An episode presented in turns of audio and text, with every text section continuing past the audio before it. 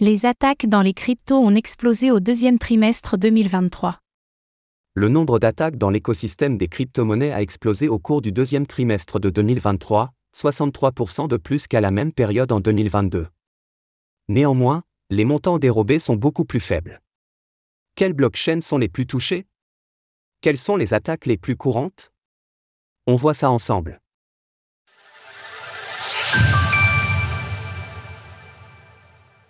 De moins en moins de succès pour les hackers.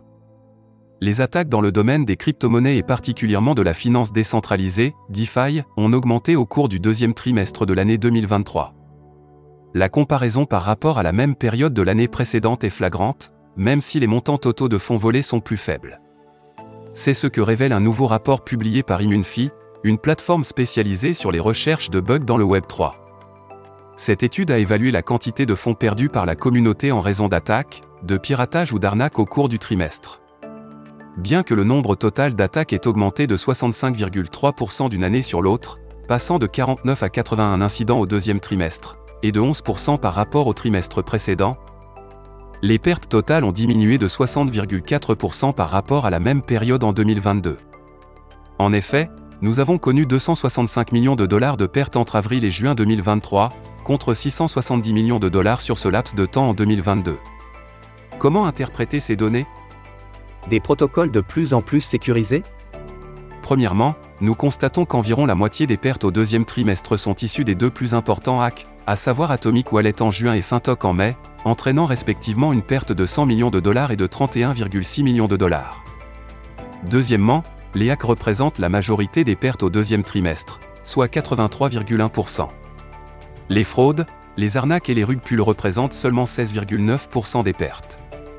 Cependant, sur l'ensemble des fonds perdus, les pertes liées au piratage ont diminué de 66,4% et les pertes liées aux fraudes, aux arnaques et aux rug ont augmenté de 225,4% par rapport à Q2 2022.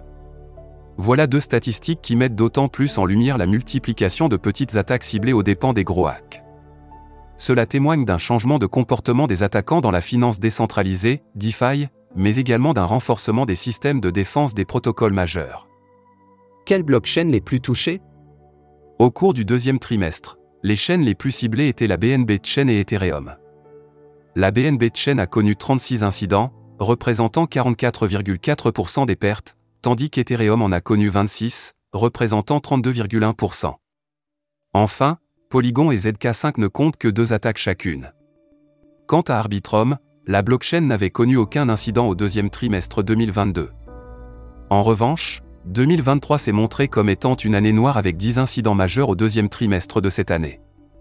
De surcroît, c'est la troisième blockchain la plus ciblée pour deux trimestres consécutifs, avec un total de 18 incidents depuis le début de l'année. Cette dernière statistique n'est pas particulièrement surprenante. En mars dernier, Arbitrum était au cœur de l'actualité avec un airdrop massif étant attendu par la communauté. Ainsi, les arnaques se sont multipliées avec pour ambition de dérober les fonds des investisseurs les plus crédules. De plus, une multitude de projets ont vu le jour très rapidement, présentant des failles de sécurité que les hackers n'ont pas tardé à exploiter.